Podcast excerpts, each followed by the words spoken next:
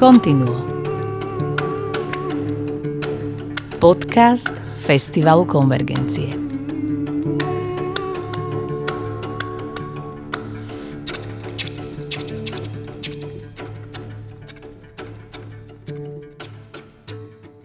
Vítajte pri počúvaní podcastu rozhovoru s Dominikom Millerom, gitaristom, ktorý je známy dlhoročnou spoluprácou so Stingom a zároveň sa venuje solovej tvorbe, ktorá vychádza na renomovanom labeli ECM. Pri príležitosti koncertu Dominika a jeho skupiny na festivale Konvergencie 2021 sme pripravili tento podcast, ktorý vznikol s podporou Fondu na podporu umenia – moje meno je Daniel Salontaj a spolu s Jozefom Luptákom, riaditeľom festivalu Konvergencie, sme v rozhovore s Dominikom strávili veľmi príjemnú hodinu, plnú zaujímavostí, smiechu a aj veľmi hlbokých úvah o hudbe, tvorbe, hraní na nástroji a zmysle toho všetkého. Je ráno po koncerte, s Jozefom Luptákom sa stretávame pred hotelom, vymieňame si dojmy z predchádzajúceho večera a prechádzame si pripravené otázky. Zhodujeme sa, že ešte dlho do noci sme nemohli zaspať po silnom zážitku. Vychádza Dominik Miller s cigaretou v ruke a plynulo sa zapája do debaty o fantastickom zvuku veľkého koncertného štúdia slovenského rozhlasu, ktoré niekoľkokrát pomenoval hudobným divadlom Music Theatre, čo je označenie sály najvyšších kvalít. Rýchlo zapínam záznam, aby nám nič neušlo z tejto neformálnej atmosféry. I love that room. The overtones of jumping. Did you, did you, did you know that it's hung on, on springs, the whole room? That's what I heard. Yeah, that's Yeah, why it's, it's- just got this resonance. Yeah, it's- certain. yeah, like- it's I all felt it with the steel string guitar Yeah. more mm-hmm. because Yeah. it just picks up all the Yeah. little, Well, you know, harmonics in the room. I was picking Alex's mind Yeah. how he delivered this sound. I said, It's just a bit of it's just, reverb. it's just Dominic's hands and, and, and four seconds of reverb, and that's hmm. it. It's, Presúvame sa po rannej cigarete do rezervovaného sedenia vo foaje hotela. Vzdialená vráva z recepcie nás neruší, ale skôr príjemne udržuje v pozornosti a dotvára neformálnu atmosféru rozhovoru.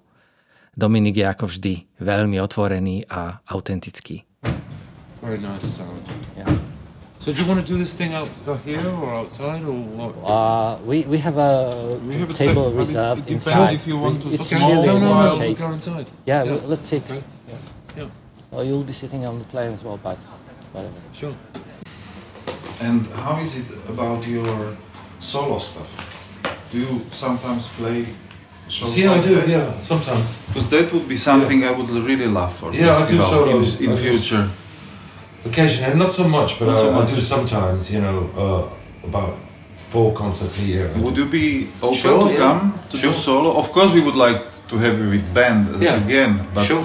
But this is something I would love to have Yeah. here because uh, I think that would really suit. Yeah, yeah. Nasleduje vlastný rozhovor, na ktorý máme od manažmentu veľmi striktne vyhradených iba 30 minút, lebo Dominik odchádza po rozhovore hneď na lietadlo. Dominik je skvelý rozprávač a z plánovaných 30 minút je takmer hodina. Pohodlne sa usadte, začíname. The first question, whenever I come across someone, who, some musicians is really, really interesting, I always try to to find out uh, about the, the first moment which uh, draw this musician to become, or this person to become musician. Yeah. Uh, that's in in all the musicians I know, they had in their life very special moment in which they felt, well, this is the calling. Yeah. Uh, so, uh, uh, actually, referring to your uh, to the title of your first album, the first touch. Yeah. What was the first touch with the music and the guitar, which made you really make a decision, this this leap in life? Okay, yeah, uh, uh, it's quite specific. I remember when I was about uh, 15, because up until then I was always listening to Pink Floyd and, and uh, Queen and everything. I was really into music and Jeff Beck and, and I was playing. But when I when I was 15, I was and I heard um, Jimi Hendrix. Um, Are you experienced? Uh, elect- Electric Ladyland um, playing the Voodoo Child track, the long version. When I heard that, I thought, this is like uh, supernatural. Like really supernatural. Not just a great guitar player, but it takes you to another sphere. And uh, I thought, I need to be a part of this, whatever it takes. So that was the point when I was just about 15, listening to that. And then it was, of course, it's a, it's a reference, Hendrix, because there's so many guitar players that I like, and he's one of the greatest. But it was listening to him that made me decide that if you can do this with a, an instrument with six strings, then um, anything is possible. And what if you, if you well, we don't have much time, but uh, if you could just uh, just outline the journey which uh, which uh, led you to achieving such a distinctive distinctive voice. I, I use the word voice on the instrument because your, your guitar has really strong vocal power. Oh, thank you. That's true. I yeah. agree. Actually, uh, I spoke to, to Oliver, who's coming Yeah. yesterday, and and we agreed on that you're one of the few guitarists uh, whom you recognize by hearing just two notes. Oh, cool. Like, uh, well, Pat, Meth- Pat Metheny, Yeah. Bill Frisell, uh, uh, Carl Santana. You just you just hear the, the handwriting. I think it's just something that uh, that evolved, and it's still evolving. Yeah. I'm, you know, it's a. I still haven't arrived at whatever sound it is that I'm supposed to have, but I think that's just a combination of all the influences, and you know, when I speak to students, sometimes you know, a lot of them ask me, "How do I get my own identity?" Hmm. Because everybody wants that, and I did. I never tried to get my own identity, but I think that what you need to do is just play different styles of music all the time, and play with different musicians, and hmm. listen to different sounds, and then the identity will find you. Mm-hmm. So it's the other way. That's interesting. You know, the identity will it will because the only thing that makes us truly original is our record collection. Because your record collection is like a fingerprint. Nobody's got the same record collection as you. It's it's guaranteed. Same as me. I listen to everything from metal to some uh, Venezuelan classical music to uh, you know. ev- there's so many layers. So that's who I am. That's where the sound comes from. It's just the sound I am trying to create based on everything I've listened to. It's like Jeff Beck, for instance. Here, there's another guitarist with a very distinctive sound. I don't think he gets up in the morning and tries to sound like Jeff Beck. Hmm. That's just how he sounds Yeah. because of everything he's listened to and everything he's trying to do. And I promise you, I've never asked him, but I can guarantee that he's still trying to find it. Hmm. Because some guitarists, they find a sound and they stay with it. And they think that's enough, but it's a, it's disappointing because I think that you can evolve and maybe even switch to electric or acoustic. Maybe that's what needs to happen, you know. But I, I, that's the highest compliment when somebody says, "I like your sound." For me, that's the there's no better compliment because then, you know, it's it's what I all I'm working for, is that. That's great because that's the first thing I told you yesterday after Yeah. the rehearsal, and I think that's uh, that's uh, really the essence of what we do. Really. Yeah. So, and what you said, if I can jump in, that Yeah. that you said that it's basically constant process even Yeah. for you Yeah. now. Yeah. That it's nothing fixed No. at the moment because just where I you am still now. live. Uh, with new ideas, with everyday life, and basically that sounds takes all in Yeah. what you experience Yeah. and what you search for. So Yeah. basically, you can say that it's constant Yeah. searching. Yeah. Totally. Still, Yeah. and uh, I love that because uh, I have a book which just recently came out, which is called Touch by Sound, Mhm. and I think that's the that's one thing we forget uh, as a musicians. Not you, I think that's that's what I love loved about your sound. That that that's the first thing we touch physically almost the. Yeah. our audience and Yeah. people, because that's something which goes through the air and Yeah. we touch. Uh, uh, agree ear. totally. and then that's our communication not Yeah. the speed not the not the mm, But that, that's good as well. You know, sometimes that's what touches people. It's like a very, very uh, uh, virtuosic technique, and that's I like that too. You know, Yes, I really yes. do. Um, I, I will never go against that. of course no I, that's just I not the way I do it. And, uh, so uh, yeah, actually, uh, apparently you uh, you became a major part of my record collection. Back to topic because well, uh, when I when I heard you like live first time, it was my first concert behind the Iron Curtain when, when it fell down, Yeah. when it collapsed. And I went to the Ten Summoners Tales Ah, concert in Vienna, Stadthalle, and I was like, wow, mind blowing. And, I, and then, then I started to investigate who is this guy. And, and then uh, just before this interview, I went through, through a lot of recordings you made uh, uh, solo and also Yeah. appearances and I realized that wow, uh, he's playing on this, uh, uh, but seriously, Yeah. uh, and all, all the records which I listened every note of the guitar player was playing there. Yeah. So that was very very interesting, and and uh, as far as these appearances uh, are concerned, uh, what's uh, which of the these were the the essential for your artistic development? I think that what you mentioned, but seriously, I, for Well, me that, that was a big uh, shift in my Why was it? musical life because uh, that was a great opportunity. I was quite yeah, I was 28 years old or something, and I Right. and I flew to England. I was on tour with another band to to play on uh, Phil Collins' album, and that was my first real you know grandstand uh, opportunity.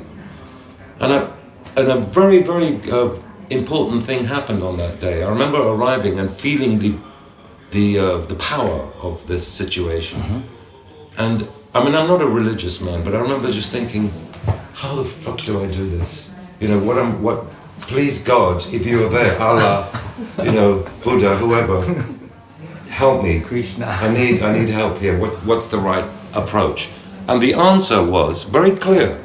It was just listen. Don't use your hands, don't use your guitar. Just listen and play what needs to be on the record. And uh, as I was warming up, before I even got to that point, I heard Another Day in Paradise. It was just a drum machine and a chord. And the arpeggio just came to me. That was my first instinct was to play a simple arpeggio.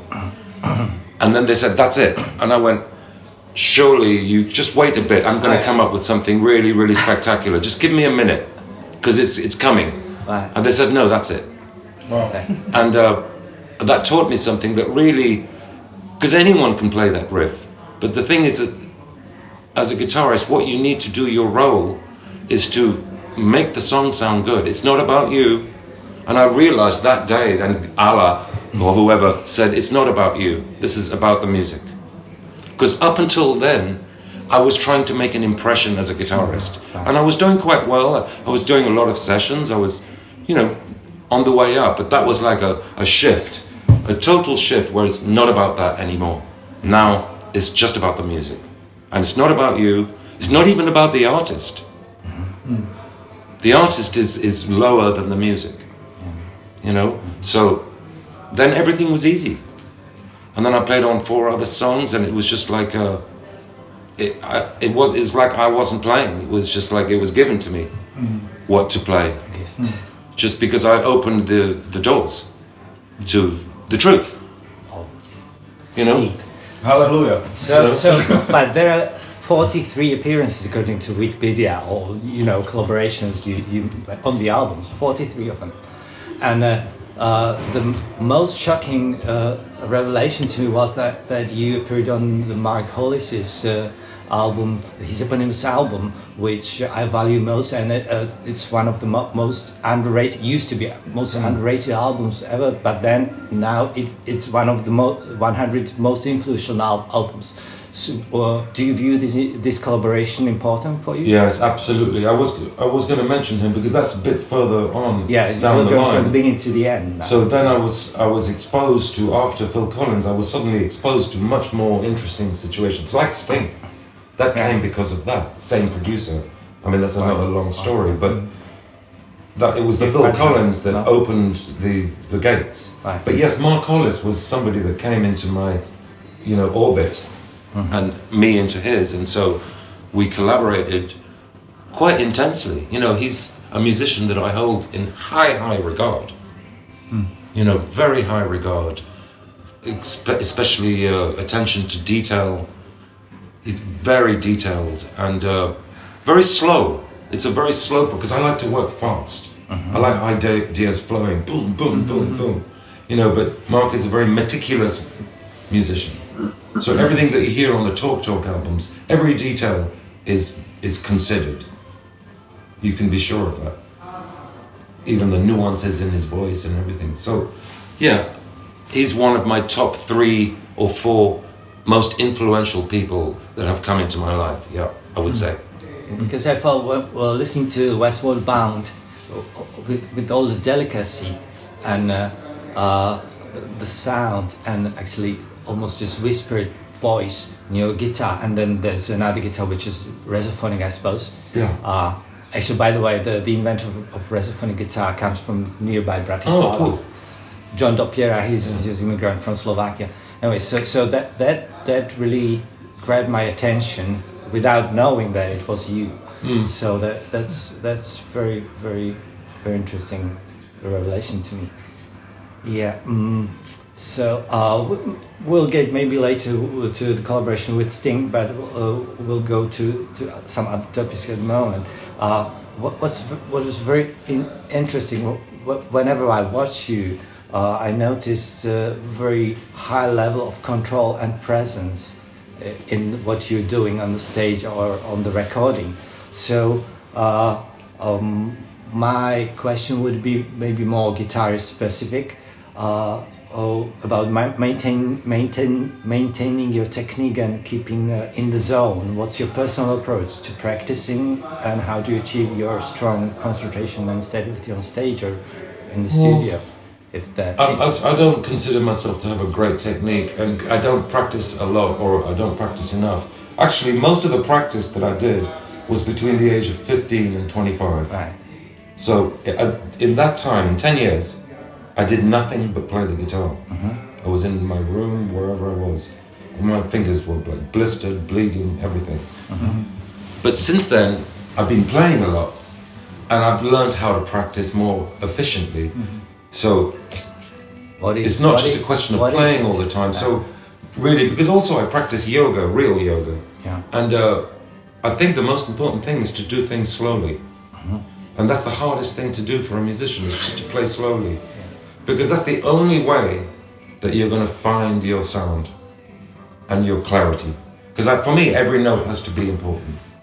So, what do I practice? I just practice all kinds of things slowly. Some of my, I've written a few tunes that are kind of like etudes. Actually, Shape of My Heart was exactly that. I just wrote a, a chord sequence that was not, felt good on the hands. That's all. And then I've got a tune called Etude on one of my albums, which is yeah, yeah. which is practice piece. It's like, it's what it says on the label.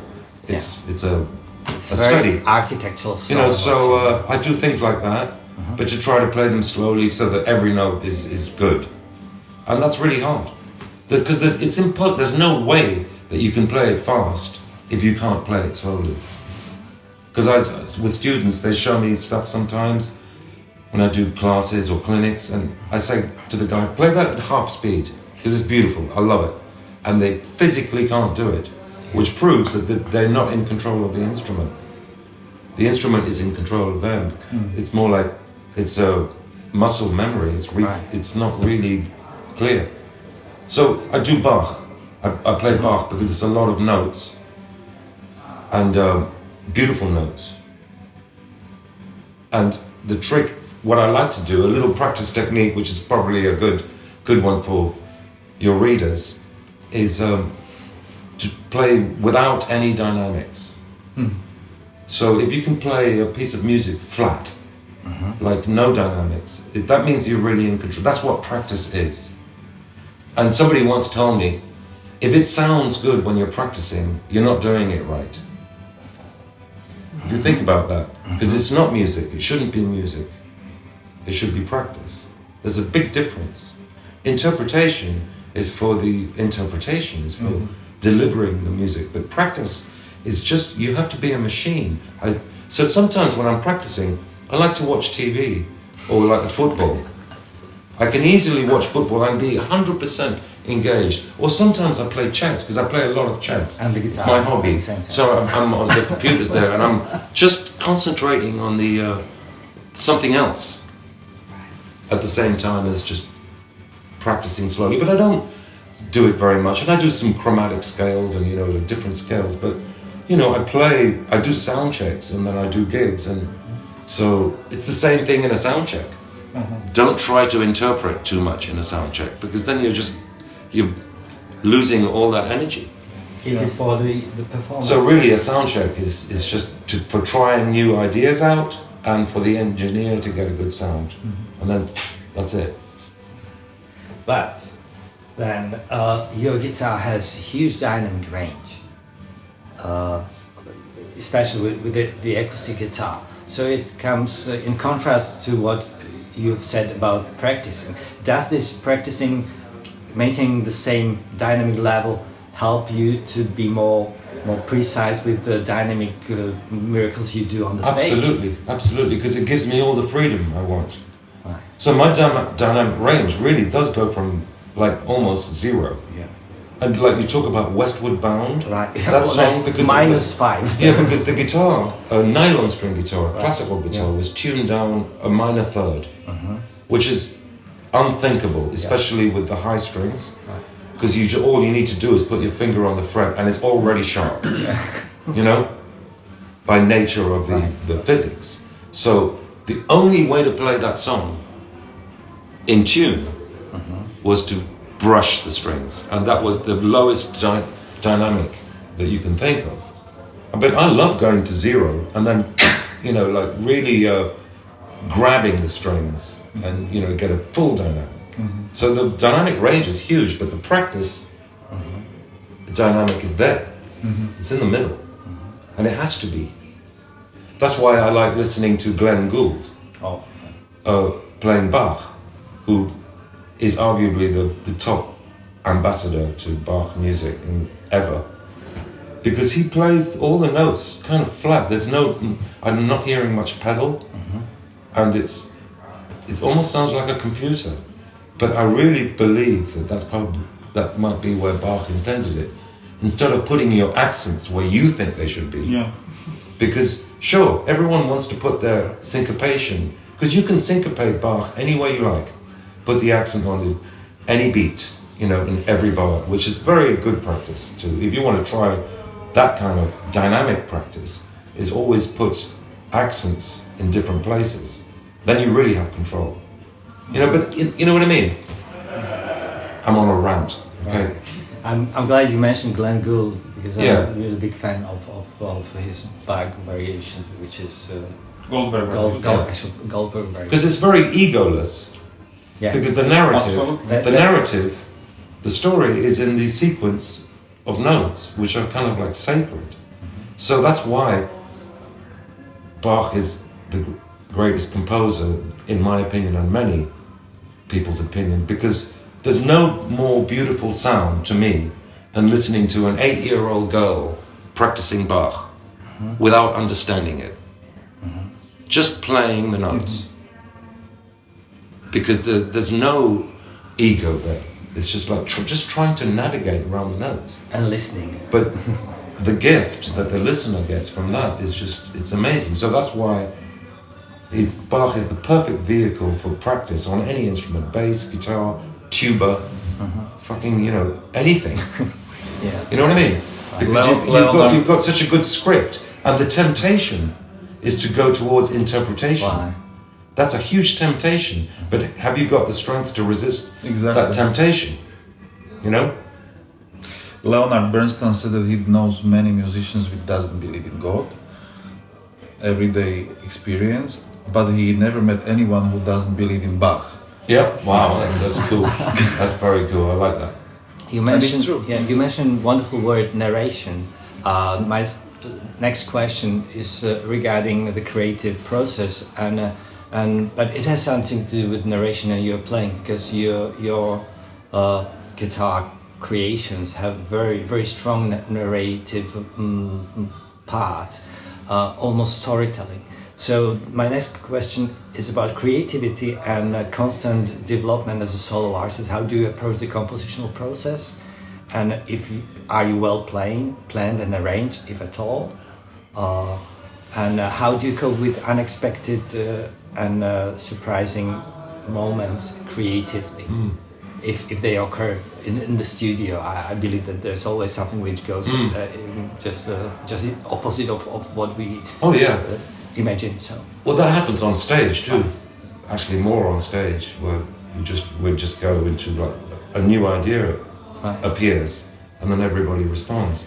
Those are like gifts. Those are like gifts from God, uh, metaphorically speaking, that just drop from the sky. But the thing is, is can you catch it? You know, are you capable to recognize it?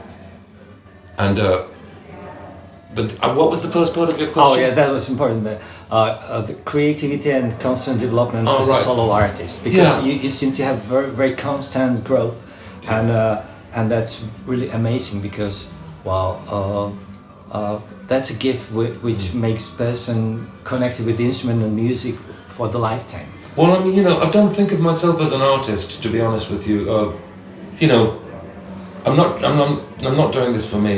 I'm, I'm doing it for the music. So, I have. It's, my job is just to be there and do interviews and talk about it. But because I, my uh, presence as an artist or as a public guitarist is more in the sting realm, I think, and I'm happy with that. So it's I just feel that it's an obligation to do something else to balance all of that. And so to have my name on a record is really cool and everything, but that's not what I'm doing. I have to just uh, I just want to make some music because I have an opportunity to do that. So I'm just trying to grow harmonically and musically, but really it never changes. The only thing that changes, because I don't think I'm a better composer now than when I was 17 or 18. Not at all. But the only thing that's got better is is the, is, is arrangements. Mm-hmm. I'm a better arranger mm-hmm. because the ideas, those inspirations are just there's no way to explain that. I can't explain it. Mm-hmm. It's just being in touch with whatever angels are out there. I have act. Sometimes I'm close to that, and so sure I'll I'll take those little bits of inspiration, but the rest is work because you can't just rely on just one bit of inspiration and then repeat it a hundred times. You know, is that all you're going to do? You know, you, your job is to create something out of an inspiration. Because if you're not doing it, I don't know how you can sleep at night. You know, so to, as an artist developer, all I'm trying to do is is do the best I can with these moments of inspiration and turn them into fully functioning entities that everybody can relate to, leaving a lot of space. Because I do like to have an interaction with the mysticism, and, and the only way, you know, with that audience, the dead people are listening to my music too. That's what I think sometimes. You know, I'm doing it f- for people who are dead, you know, because they're listening. They could be, we don't know, Oh, yeah. You know? I saw pointing out to, to, to the heaven yesterday, uh, uh, just after the day, the day in life. Yeah. Uh, and and it also has something to do with, with the with the concept you mentioned just just a few seconds ago, and that was the the uh, arrangement. Mm. Because I was really curious to hear the the chromatic, uh, uh, chaotic. Uh, finale of that song with, Yeah. with the orchestra, which you know, the, each instrument in the original uh, recording went, you know, up a, Yeah. a semitone, and every musician differently. So I was, I was really looking forward to what you four guys will do with this uh, very interesting and and well, like part of the Beatles original. And I was really well. I, I spoke to, to Oliver, the the other It was amazing arrangement. journalist, that, that you did you It was did the same miracle in four persons, and the band was just amazing. Oh, amazing, yeah. I didn't really do it, I'm just playing the melody Right. with a few nuances. Right. The, I'm trying to do what Glenn Gould does because I always think of him as the example. Can you play the melody? First of all, the melody. Mm-hmm. It's got to be there, and how you how I handle the chords. It has to be simple. The- What's the simplest version? And it's really just G, F sharp, you know, Right. E minor. But the the song needs to come out. Yeah. So the melody needs to be uh, there, you know, and the guys, you know, we're playing around with dynamics. It's always a good thing, and um, just follow the the script. But we we don't really understand that song. I never really understood it, so I've got my own kind of cheap version of how it does the, the big chromatic build up. Right. And uh, Jacob, the pianist, thank God he's found a way of going against it and really make. I don't know what he's doing, but it it sounds more like the record. It's instead of everyone going up chromatically, Jacob's kind of dancing around the chromatic movement. I don't know how he does it.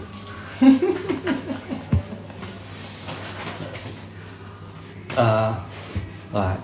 Mm, instrument talks. Uh, uh, in, is your creative process influenced heavily by the choice of the instrument, the guitar? Uh, I've noticed that you use small-bodied guitars like with parlors, and I noticed that uh, you and Sting are really fond of these small bodied guitars. So I was going to ask if, if you turned turned Sting on this type of guitar, and why do you particularly choose small-body guitars? OM is actually There's no real reason. I mean, just the reason I play that one is because I like the sound. right. And then I also have a little steel string rag, mm-hmm. which is beautiful and it happens to be small. And Sting's got a few small ones. Right.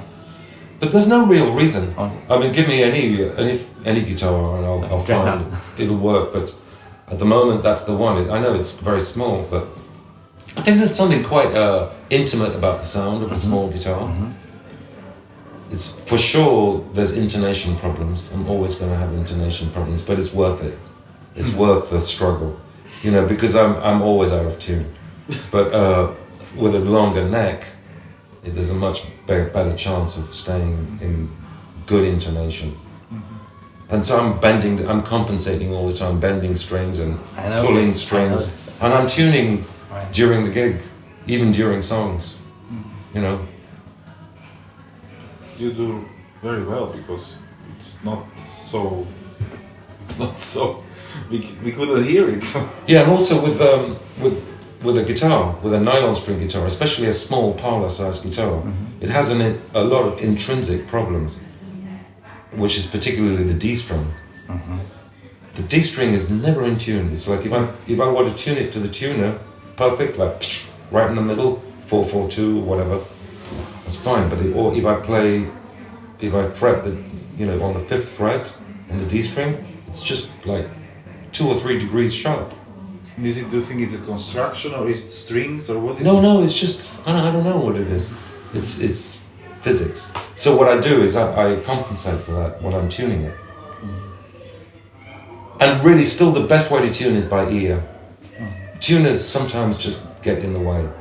You know, you have to tune by ear. And more recently, I've been tuning instead of I've been tuning in fifths, kind of like a string player, because that's a it's a frequency and a, and a shape or a body sensation that uh, is powerful, and also fourths, which is a much more difficult to recognize a, a good fourth because it hasn't got that perfect uh, feeling. So I, I'm finding that easier because a lot of guitarists tune dun dun dun dun dun, Right, yeah. you know, but by fretting the note, you're already out of tune. So the best way is, is like with true harmonics, like the, the middle harmonic Right. is the only real true harmonic. Which is the. And then if I were to 12th play on a guitar, to tune a guitar, I would find a perfect E, which is the truth. It's the low, or an A. Right. Let's say, or let's say an E first is just play an E, and then play the B string. Right. And so then you've got two strings that are wide apart from each other, Yeah, and then- just go from there. Mm-hmm. And then the A is quite important as well, you know, because that's an important frequency. Sorry, I'm going deep into this. That's how we tune on You know, both instruments. Yeah. String, it's exactly the same. Yeah. Because looking for the same note, because then you start getting very slow waves, and it's like, it's not the same. Exactly. So that's just recent. I've been doing that.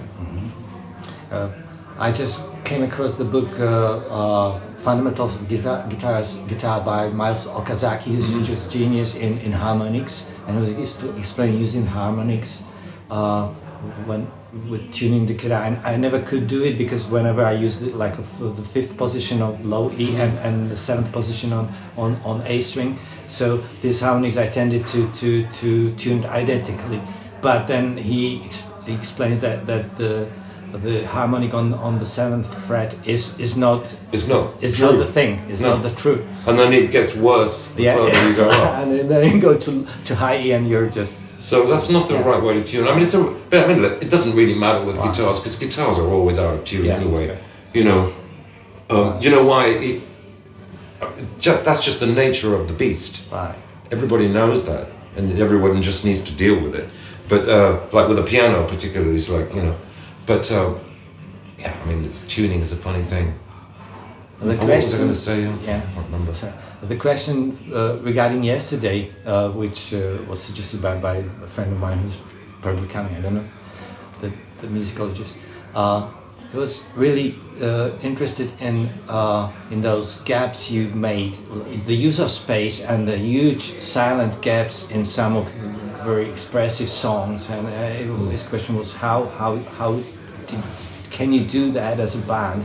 Because it was like really mind blowing. That Yeah, well, we love it. I mean, yeah, space is a huge thing, you know. But just going back to the tuning thing, Right. it's like when you hear a sampled guitar, right, like a sam a sample keyboard sample of guitar mm-hmm. playing a guitar riff, right. Mm-hmm. which is a lot of R and B records do, or sometimes they use the real thing.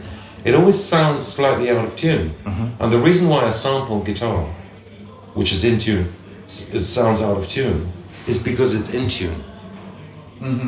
Yeah. So it doesn't feel like a guitar because a guitar is not Ah, is that- sharp. that- oh, Yeah, but spaces, okay. Um, we love spaces, especially in a room like that. No, I, I, I love the, the uh, use of space. You know, that's a Miles Davis thing. You know, and uh, I mean, the space is, is so important, and it's it's up to the musician to find where it's right for him. I mean, this yes, it's true. There's some places where we just stop dead, and instead of carrying on tapping our feet, to because we're on a like a strict, you know, tempo. Because I love strict tempo. It's just stop dead, and then see if everybody. I love the idea of seeing if everybody really feels it, and I don't mind if it's if it's wrong. In fact, it makes me laugh. But when it's right, it's it's really uh, dynamic. It's really powerful, and it makes me feel that we're very connected. It's just a way of tuning up the band. Sometimes I do it just to see are we still, you know, connected? Because there's no better way to know if you're connected than if and if everybody's has the courage to not play. And interestingly, this these moments make make very strong connection with the audience Yeah. because you just were just drawn in, pulled in the thing, and that was really. I loved your spaces. Yeah, well, that's Quiet what, spaces yesterday. We love and it. I thought, this is it. This is what, this is what makes the music so special, and what you create, because that's, that's I think uh, these moments of it's like in life completely. You can't feel it all the time. No, no. Activity and need to chill out. intention. Exactly. Yeah. Mm. Oh, actually, we're running out of time. Yeah, it's okay. as I I've got another 10 but. Uh, well, uh, I- I have a specific question regarding your your uh, longest collaboration ever, and it, that's with the Sting. Uh, what does it take to to uh, maintain this long-lasting uh, mm, mm, relationship with with some some other artists, and even to actually co-write the the stellar, uh, the the most important or well the, the core of the repertoire over the past twenty years. Well, I think the thing that keeps us together is that we're both very, still very curious to, for growth. We, we're, that's the, the quest. And I think I, I, I recognize that in him. That's important for me when I work with people. I need to work with people who are on, on the way up. Mm-hmm. And Sting, nearly 70 years old, has always been looking for something hmm. and sometimes making mistakes like I do. We all make judgment errors with stylistic errors or whatever. But I like being on that campaign. And he sees, I think he recognizes that in me as hmm. well. That uh, here's somebody who wants growth. And that's the fundamental thing that keeps us together. You know, there's a lot of layers to that, why it works the way it works. You know, we're not very close as friends, but when it comes to musically, we found this uh, spiritual connection that is indestructible. Even though you know there are little bumps here and there, but it's uh, that's what we have, and we don't even need to talk about it. You know, he's like my brother, and so with your brothers, you can't really be best friends. You can be brothers, mm-hmm. and that's how close we are. So musically, a lot of funny things happen. It's almost telepathic. You know, he might make a mistake on the stage, but it's I don't know why, but I make the same mistake too. and sometimes it's an arrangement mistake or just a wrong note. And things like that just blow my mind. And him too. We don't even look at each other. We talk about it afterwards. But what's funny is that when I'm in the van with the band going back to the hotel, everyone in the, ba- in the van is going, Oh, did you hear that fucking, you know, arrangement? That was fucked up. And uh, I'm quietly thinking, I'm in the van just quietly thinking, and so is Sting, because he know probably knows it that actually it wasn't fucked up. It was right. you know, this is what you don't get, and that's how close we are. And uh, well, uh, I heard you telling us yesterday that uh, that well, I read uh, in your recent interview that the new album with Sting is, is getting ready to this new material, and also I know uh, you mentioned that your new album for ECM is recorded. So could you could you just uh, unveil a few Yeah, things yeah. Well, Sting's album is finished. It's mixed, mastered. It? It's coming out in November. Mhm. It's a it's a great record. I, I co-wrote three songs on it, Mhm. so you know, and uh, I think it's great. It's a great lineup. It was done during the COVID years, so it was uh, a lot of virtual recording and a bit of sessions here, sessions there. Mhm. It's a collage, you know. But it's great. I mean, I'm very proud of it, and it'll come out soon, and you'll get to hear it. And I also recorded an album for me, for ECM, and I wrote it during the lockdown. Um, it just it's just a, a, a photograph of where I am right now. with this band. Oh no, with yeah, with this band actually, this Yeah. same band, but where compositionally, where I am, that's all, and uh, like with all ECM records, when I hear it right after I do it, I'm, I'm thinking, oh god, it could have been like this, it could have been this and this and this, but it, I've come to learn that it is just what it is. It doesn't matter what it is because we do it in two days. There's no fixing, no nothing. And uh, sure, there's some uh, things that I would like to change, but usually with ECM records, after five years, you, accept it the way it is. We're all big fans of ECM. I don't know uh, other musicians, just those who love ECM. So, uh, how how important is to be well, like the part of, of this thing, uh, which is really really big in, in Europe. It's Yeah. just, just the, the core, and uh, so uh, uh, could you could you say a few more things about your collaboration with Manfred Eicher and, Mm. and uh, where did he push your boundaries Yeah. in which direction? Well, it's a very interesting thing because uh, Manfred Eicher came to us. I was, you know, in a few years ago, just chilling out in the summer. One of the rare breaks I had, and then I got a call uh, from my manager saying that Manfred wants to meet you, and so we went to Munich, and um, he just wanted to know what I was doing. So I instantly connected with this guy because for me, ECM records, like all of your readers, you know, like uh, I'm an ECM fan too. I grew up listening to Egberto Gismonti, the early Pat Metheny records. I mean, a huge fan. You know, Jan Garbarek, uh, Keith Jarrett. I mean, Ralph Towner, John Abercrombie. I mean, we can go on. Yeah. And of course, I used to wear that shit out non-stop and dream of being in this situation. that was like, I used to pretend that I was. I used to make my own little recordings at home, crank up the reverb and just play long notes on the guitar and just, and with a percussion player friend of mine, Miles Bould, we did the same. I used to pick him up from school and we used to just record fake ECM records. you know, that's how much of a fan I was.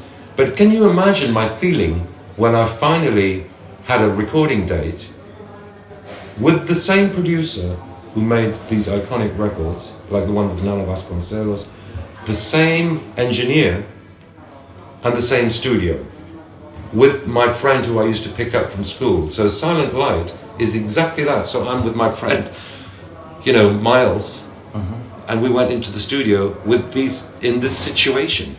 It's beautiful. And uh, Miles and I were looking at each other like a, like a space travel, time travel. Can you imagine? Cut to from 1985 to now. Uh, we just uh, couldn't believe it. So I'm, I'm like, I can't believe. But it, the, the process was incredibly natural.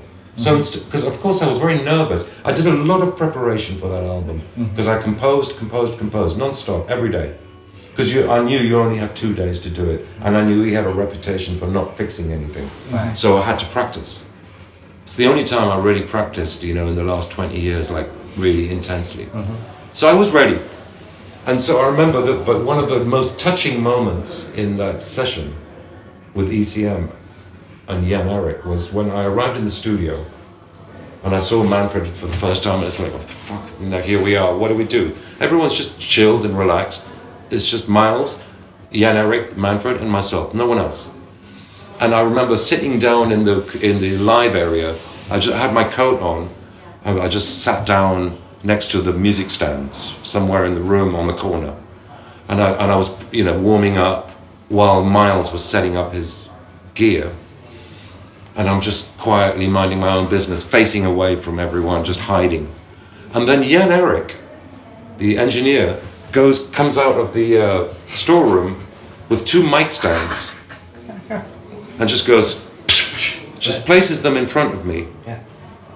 Puts and he says, "Look, here's the headphones, here's the level, um, here's the mics. Try and get you know, face the mics. You know, really, uh, very good Sony's, and you know there were two and two, so there were four mics, and he just said." And I'm going, what? What are you talking about? Isn't there like a ceremonial Here in this process. Don't, don't, I just thought, don't we need to light some candles and set up the mics and uh, yeah, and do some kind of ceremony and chant, just to be have the perfect mic position? Because I thought he was a scientist, and uh, no, he just said, "You sit here, Yeah. you're fine there," and I, I still had my coat on, you know, and I was facing away from the control room, and he- but he, the point of the story is that he felt that this was where I should be. That's that's the kind of level that they operate on. This is where I chose to first sit because there were chairs everywhere. Like But- the dog Yeah, when you let it to exactly. It's the right place for sleeping. Yeah, exactly, and uh, exactly.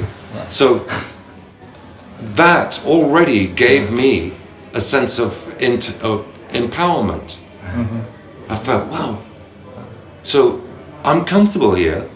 I didn't think about it, but that's how they think. And then I, I put the headphones on and listened, and I sounded like a, you know John Abercrombie mm-hmm. with that amazing sound, which mm-hmm. was wide and uh, not really very rev- not, not mm-hmm. reverb. The room was nice, but it's just clear. And Manfred was walking around going, "That sounds nice," and and then uh, Miles was already set up, and uh, so that's what it was like. So it, from the very first moment, I felt I was with the right people. And so it's a good family to be uh, involved in, and I, I feel very privileged to be a part of it. And you know the the way he works, it's like the, he gives you this feeling of um, insecurity in a way. I feel insecure about myself because who the fuck am I to come here and tell you my story? And after all these great people. But then I'm also feeling quite empowered as well because he, he gave me this opportunity. So it's a strange feeling. It's like working with a film director, you know. It's, it, it's common knowledge that there are a lot of actors had real trouble working with Roman Polanski mm-hmm. or Hitchcock. But the performances that they gave under those conditions are arguably their, their greatest works. In fact, uh, you know, uh, Oscars have been won on the merit of those performances. So really, that's that's what it's like with Manfred. you, I feel a little bit insecure, but I also feel quite. I don't know any other producer that makes me feel like that. You know. So that was the Silent Light, and I remember last time we met in Czech Republic.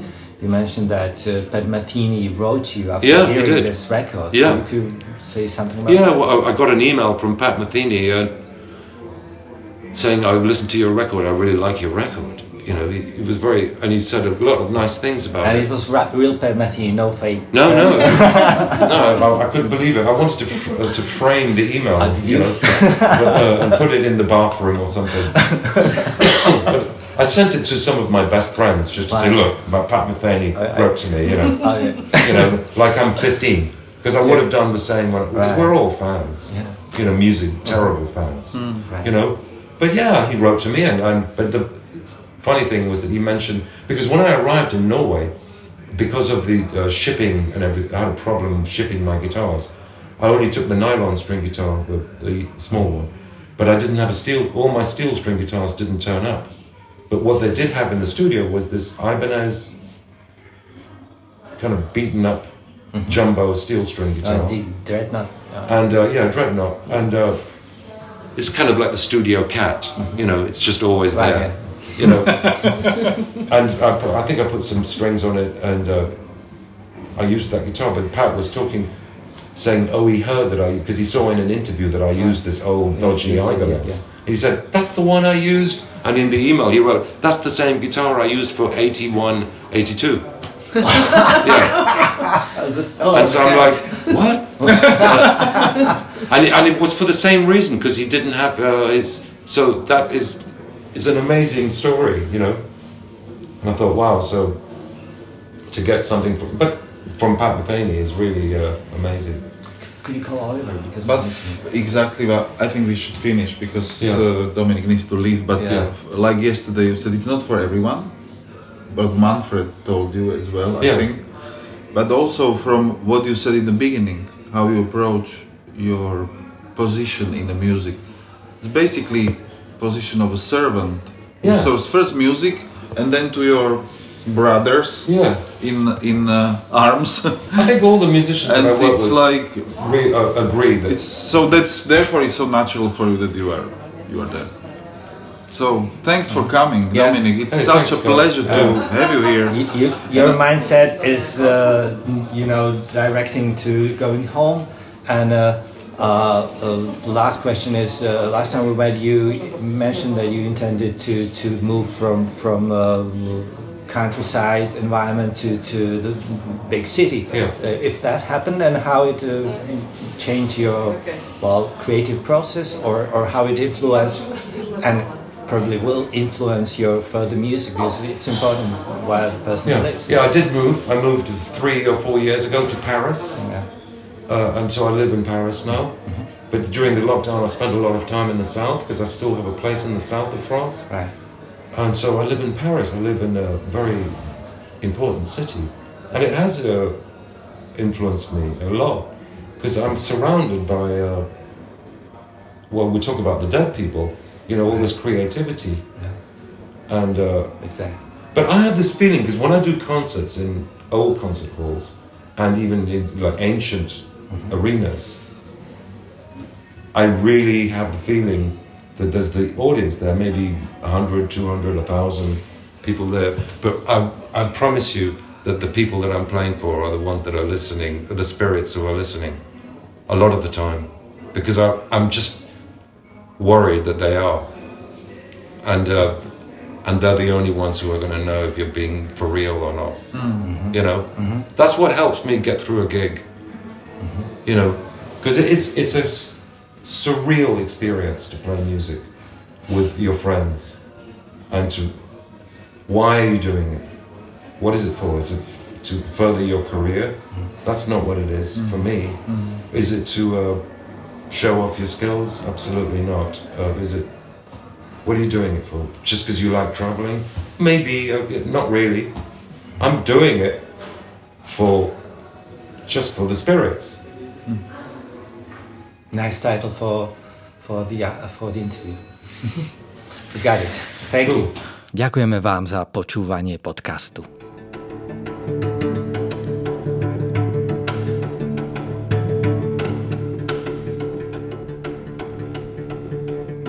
Continuo. Podcast Festivalu Konvergencie.